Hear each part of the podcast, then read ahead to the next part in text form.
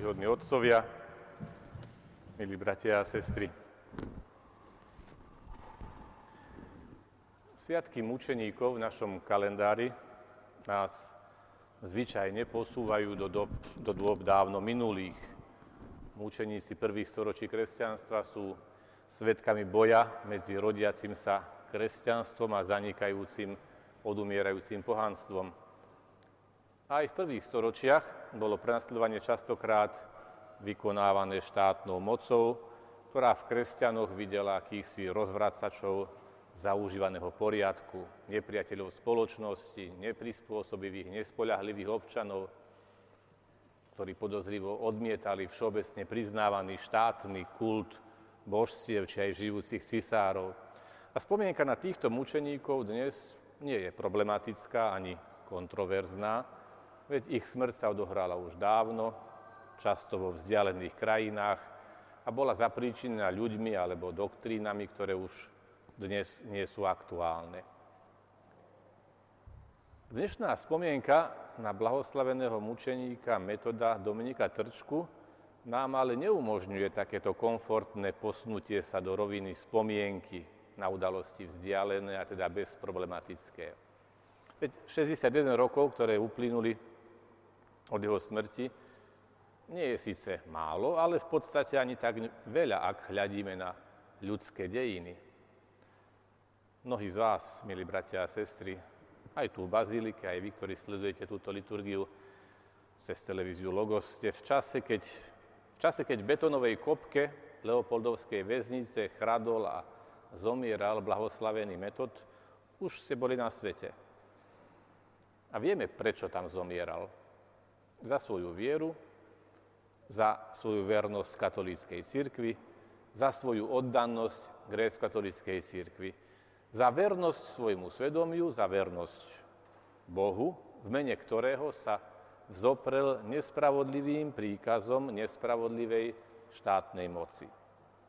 A k tomu už bežiacemu trestu, ktorý dostal za spoluprácu s biskupom Gojdičom, mu ešte bol priložený na Vianoce 1958 dodatočný disciplinárny trest za spievanie vianočnej koledy. Motívy tohto jeho uväznenia a ešte viac tohto dodatočného trestu sa dnes nám, našej generácii, ktorá žije v relatívne slobodnom svete, zdajú naozaj absurdné. Ale jeho smrť sa však odohrala v časoch, ktoré sú v istom zmysle ešte stále súčasťou našej nedávnej histórie a ktoré majú presah aj do súčasnosti.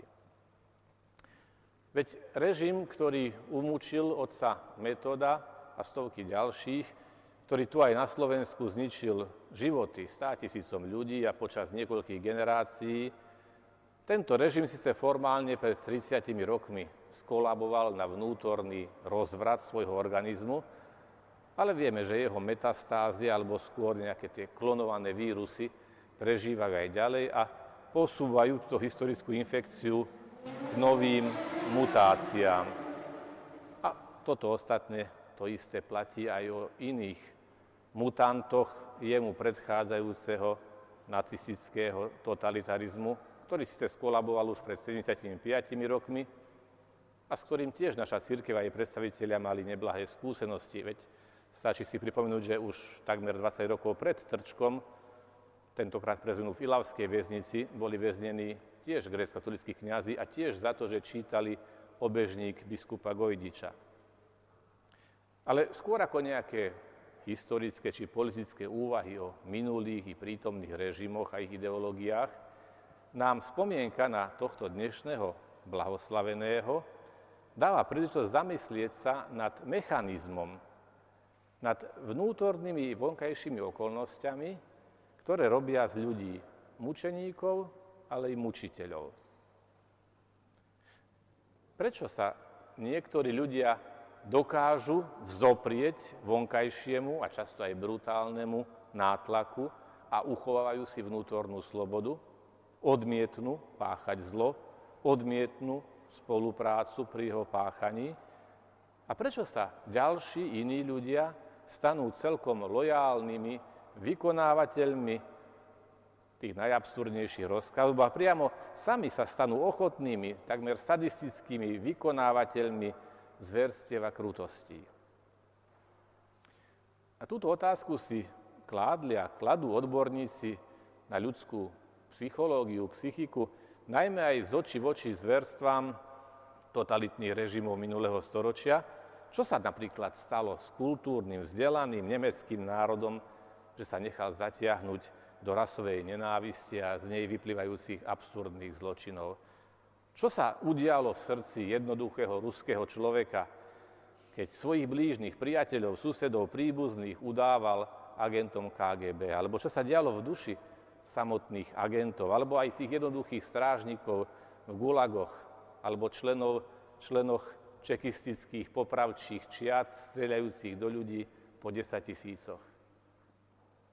Ale aby sme nechodili ďaleko, čomu napríklad uveril či veril onen leopoldovský strážnik, ktorý poslal do kopky na istú smrť starého kňaza za to, že si spieval na Vianoce koledu?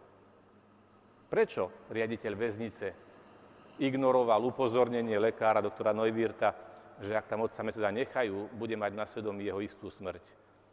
Kde sa teda v zdanlivo normálnom, priemernom človeku ukrýva schopnosť páchania aj najhoršieho zla?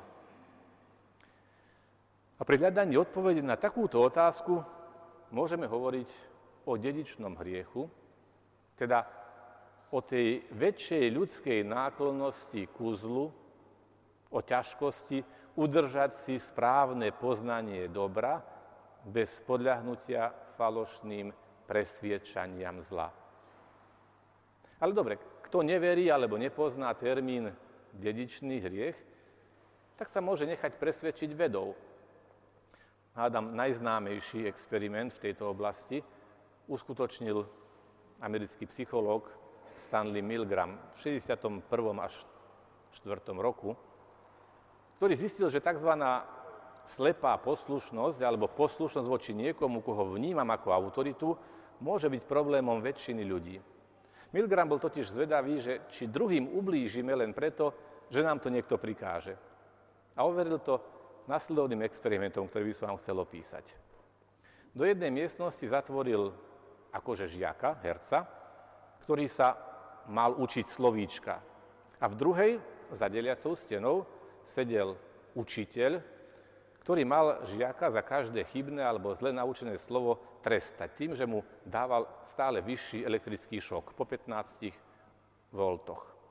A všetko toto sa dialo pod dohľadom vedca v bielom plášti, ktorý akože riadil a kontroloval celý experiment, ktorý mal titul ako overenie vplyvu elektrických šokov na schopnosť učenia.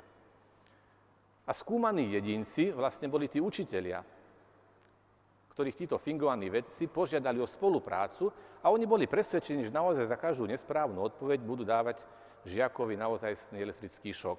V skutočnosti tam žiadne šoky neboli, ale potom teda, čo bol ten spojenec, žiak oddelený od učiteľa, tak magnetofón s generátorom elektrošokov prehrával nahraté zvuky pre každú úroveň šoku. A po určitom zvýšení úrovne napätia žiak, herec teda, začal akoby kričať od bolesti, potom búchať do steny, ktorá ho delila od subjektu. A niektoré subjekty, učitelia, napríklad sa začali po prvom výkriku bolesti silno smiať. Po viacerých úderoch na stenu a sťažovaní sa na srdcovú chorobu žiak nakoniec prestal dávať ďalšie odpovede na otázky a už ani sa nesťažoval. A v tomto bode veľa testovaných ľudí vyjadrovalo žiadosť zastaviť experiment a overiť, či sa žiakovi niečo nestalo. A mnoho testovaných ľudí sa zastavilo na 135 voltoch. A začalo sa pýtať, že na čo vlastne ten pokus je dobrý. Väčšina ale pokračovala po uistení, že vy si z toho nič nerobte, to nie je vaša zodpovednosť. A keď napríklad ten učiteľ, ten subjekt, žiadal skončiť experiment, tak vedec, ktorý bol komplicom a predstavoval autoritu, tak mu vážne dohováral 4 typmi vied. Prosím vás, pokračujte. Experiment vyžaduje, aby ste pokračovali, len vytrvajte. Je nevyhnutné, aby ste pokračovali. Alebo nemáte na výber, musíte už pokračovať. A A učiteľ si myslel, že v experimente sa skúma, či žiak po treste lepšie naozaj si pamätá slovíčka. V skutočnosti bol jediný skúmaný, bol práve on. A po každom šoku, ktorý žiakovi dal, ho vedec upokojil a vyzval, aby pokračoval v mene vedy. Až do výšky 450 V. A nebol k tomu priamo nejako fyzicky nútený, mohol kedykoľvek slobodne prerušiť experiment, mohol odísť, nič mu za to nehrozilo. Výsledok prekvapil aj samotného psychologa Milgrama. Jeho kolegovia tipovali, že do 450 V do tela inej osoby by poslal možno jeden človek z tisícich. V skutočnosti tak urobilo 65% skúmaných subjektov, učiteľov.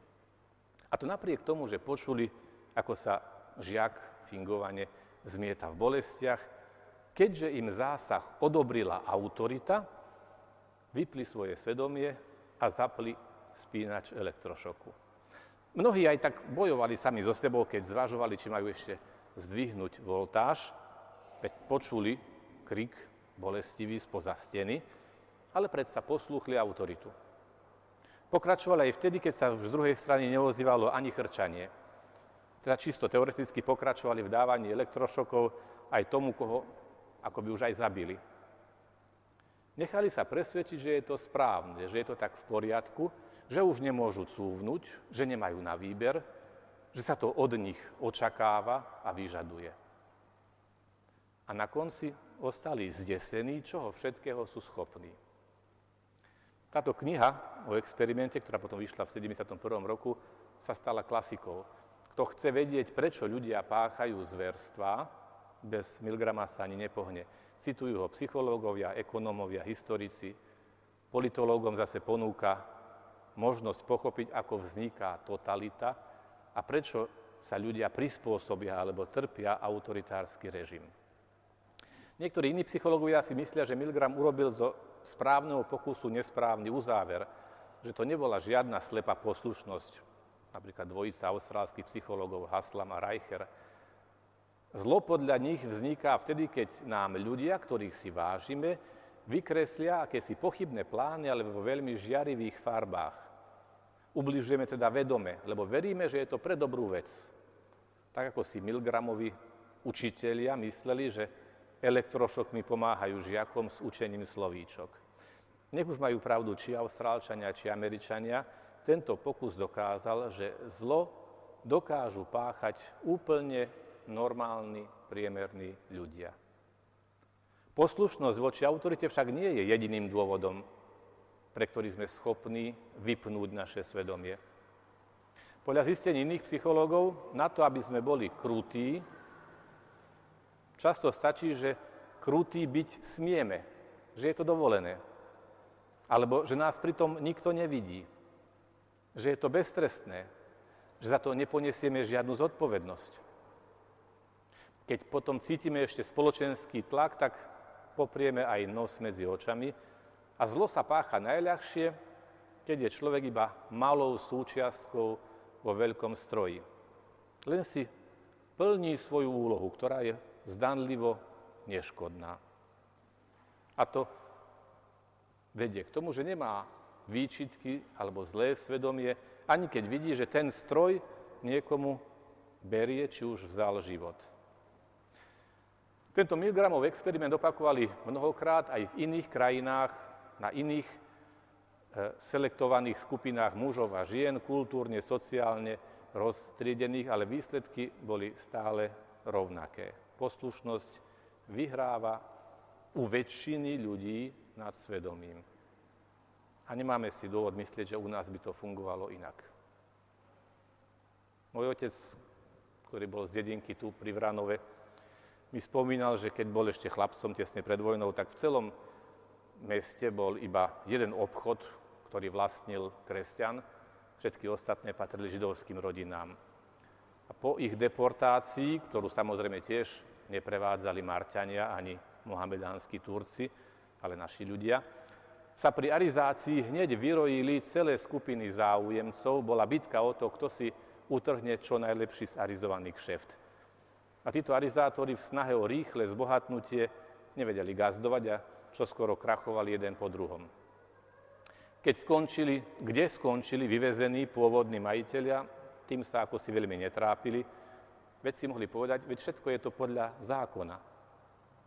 Alebo spomeňme si, ako v 50. rokoch celé pracovné kolektívy, fabriky v našich fabrikách, ľudia pekne nastúpení do radu podpisovali petície, uznesenia za obesenie nevinnej Milady Horákovej, pretože bola označená papalášmi za triedu nepriateľku. A potom o pár rok, dva na to podpisovali ďalšie petície za obesenie tých istých papalášov, pretože na ich miesto sa už drali noví. To boli 50. roky. Ale spomenieme si napríklad, ako kultúrna elita nášho národa, naši obľúbení umelci, herci, speváci, ako sa skláňali v hlbokom predklone, keď podpisovali tzv. Antichartu, teda protest proti disidentskej charte 77, ktorú väčšina z nich, alebo skoro nikto ani nečítal. Spomeňme si, ako sme my všetci, moja, naša generácia, skôr narodených pochodovali s mávatkami na 1. mája pod portrétmi Marxa, Engelsa a Lenina, dávajúc týmto hoci len zdanlivým a povinným súhlasom predsa zdanie legitimity zločinnému režimu, v ktorom sme žili. V najlepšom prípade sme si, podobne ako tí z predchádzajúcich generácií a z čias dramatickejších udalostí, povedali, že nemáme na výber, že vspierať sa by nemalo zmysel, že tým aj tak nič nezmeníme. Je teda vôbec možné bojovať, vzoprieť sa voči slepej poslušnosti, strachu a podriaďovaniu sa falošnej autorite? Zaiste je možné. Ako? Tak ako to urobil vo svojom živote blahoslavený Metód Dominik Trčka i ďalší mučeníci slobody svedomia. Tým, že sa pri našom rozhodovaní nebudeme riadiť len poslušnosťou, či strachom, či prispôsobovaním sa tomu, čo vidíme, čo je považované naokolo nás za správne, alebo dokonca odporúčané nejakými falošnými, samozvanými autoritami, ale že sa budeme riadiť predovšetkým hlasom svedomia a konfrontáciou našich rozhodnutí s jedinou nespochybniteľnou autoritou. S Božou pravdou, s Božou autoritou. Veď aj blahoslavený Metód si mohol povedať, že nemá cenu sa vspierať, že sa môže zrieknúť katolíckej cirkvi, veď je taká doba. Všade na okolí bola už naša grécko-katolícka cirkev zrušená. Mohol si tiež povedať, že nemá na výber. Veď mnohí sa podriadili. Uznali, že nemá zmysel spierať sa novej autorite. Mohol sa zrieknúť biskupa Gojdiča, veď stačilo podpísať a mohol byť na jeho mieste na Prešovskom biskupskom stolci. Mohol byť ticho. Mohol si radšej na Vianoce pospievať Internacionálu, než koledy. Neurobil to. Neurobil nič z toho. A svojím príkladom nám slúži ako živý vzor toho, že poslušnosť akejkoľvek prikazujúcej autorite nikdy nemá byť slepá, ale má vždy prejsť procesom overenia, či jej príkaz je v súlade alebo je v konflikte so správne formovaným svedomím, či náhodou neodporuje Božiemu príkazu, Božej autorite. Zaiste dnes tu v našich konkrétnych každodenných situáciách sme iba zriedka kedy vystavení konfrontácii s nejakým jasne definovaným systémom príkazov, ktorý by sa očividne a jasne navonok protivil nášmu svedomiu. Nateraz pominula doba príkazov a nariadení, ktoré by boli nejako vehementne, rukolapne, zločinné či nemorálne. Nateraz. Aj to nie vždy. Aj to nie všade. Ale príliš sa neutešujme týmto zdaním. Démon súhlasu so zlom je dnes oveľa chytrejší. Na začiatku, na teraz, ešte nežiada hneď veľké veci, pri ktorých je jasná ich absurdita. Začína zdanlivo hlúpostiami. Tým, že sa snaží zlo predstaviť ako dobro. Zabali ho do pozlátka, zamaskuje ho, zapletie ho do metúcich termínov, prikrie ho dymovou clonou krásnych slov. Nazve to politickou korektnosťou, toleranciou, možnosťou voľby, rešpektovaním lásky, nekonfliktnosťou, kráčaním s duchom doby. Autoritatívny tlak by bol dnes v našom prostredí po skúsenostiach predchádzajúcich režimov asi trochu podozrivý a preto je dnes opatrne maskovaný a nahrádzaný dlhodobým, pomalým mediálnym masírovaním, podsúvaním tvrdenia, že opačný názor je zastaralý, bigotný, že je nejaký netolerantný, že je nejako fóbny. Prečo sa vspierať, keď to tvrdia autority? Veď je za tým vraj aj veda. Veď vidíme, ako už v hlbokom predklone podpisujú všetci, aj celá umelecká obec. Prečo sa vyčleňovať z kolektívu, odvolávať sa na akési svedomie? A čo to má byť? Veď to znie ako urážka, ako by ostatní nemali svedomie. Nešpekuluj, tu máš mávatko, podrž balónik, zamávaj, zaraď sa k väčšine. Martýrium, mučeníctvo, znamená vydanie svedectva. Dnes nás príklad blahoslaveného Metóda Dominika Trčku vyzýva k vydávaniu svedectva správne formovaného svedomia, ktoré sa nenechá zmanipulovať hlasom zdanlivých, falošných či zapredaných autorít, ale formuje sa a overuje vždy tým, že porovnáva a overuje všetko vo svetle Božej pravdy, počúvajúc hlas jedinej, skutočnej, neomylnej autority, tej Božej. Nie je to pravda, že nemá zmysel vspierať sa tam, kde sa už takmer všetci dohodli a zjednotili na nejakom chybnom názore. Vždy je to potrebné. Vždy je potrebné preveriť naše rozhodovanie, náš hodnotový rebríček vo svetle Božej pravdy a autority. Nie je pravda, že na nás nezáleží, že nemáme na výber. Vždy máme na výber. Bielý plášť, tóga, kravata či cylinder, kockované sako či čokoľvek, čo mi ja seba navliekol, ktokoľvek, akýkoľvek sociálny experimentátor, ešte z neho nerobí skutočnú autoritu. Pokiaľ sa jeho príkazy, nariadenia, odporúčania, ale aj nenápadné presviečanie priečia Božej autorite. Nikdy nie je pravda, že experiment zašiel už príliš ďaleko, že je v ňom nevyhnutné pokračovať. Vždy je možné spoznať a priznať omyl a vrátiť sa na správnu cestu. Blahoslavený mučeník Metód Dominik Trčka. Pros Boha za nás, za naše každodenné rozhodovania, aby boli vždy v súlade s pravdou, svedomím a vedomím zodpovednosti pred Božou autoritou. Blahoslavený Metód, pros Boha za nás hriešnych.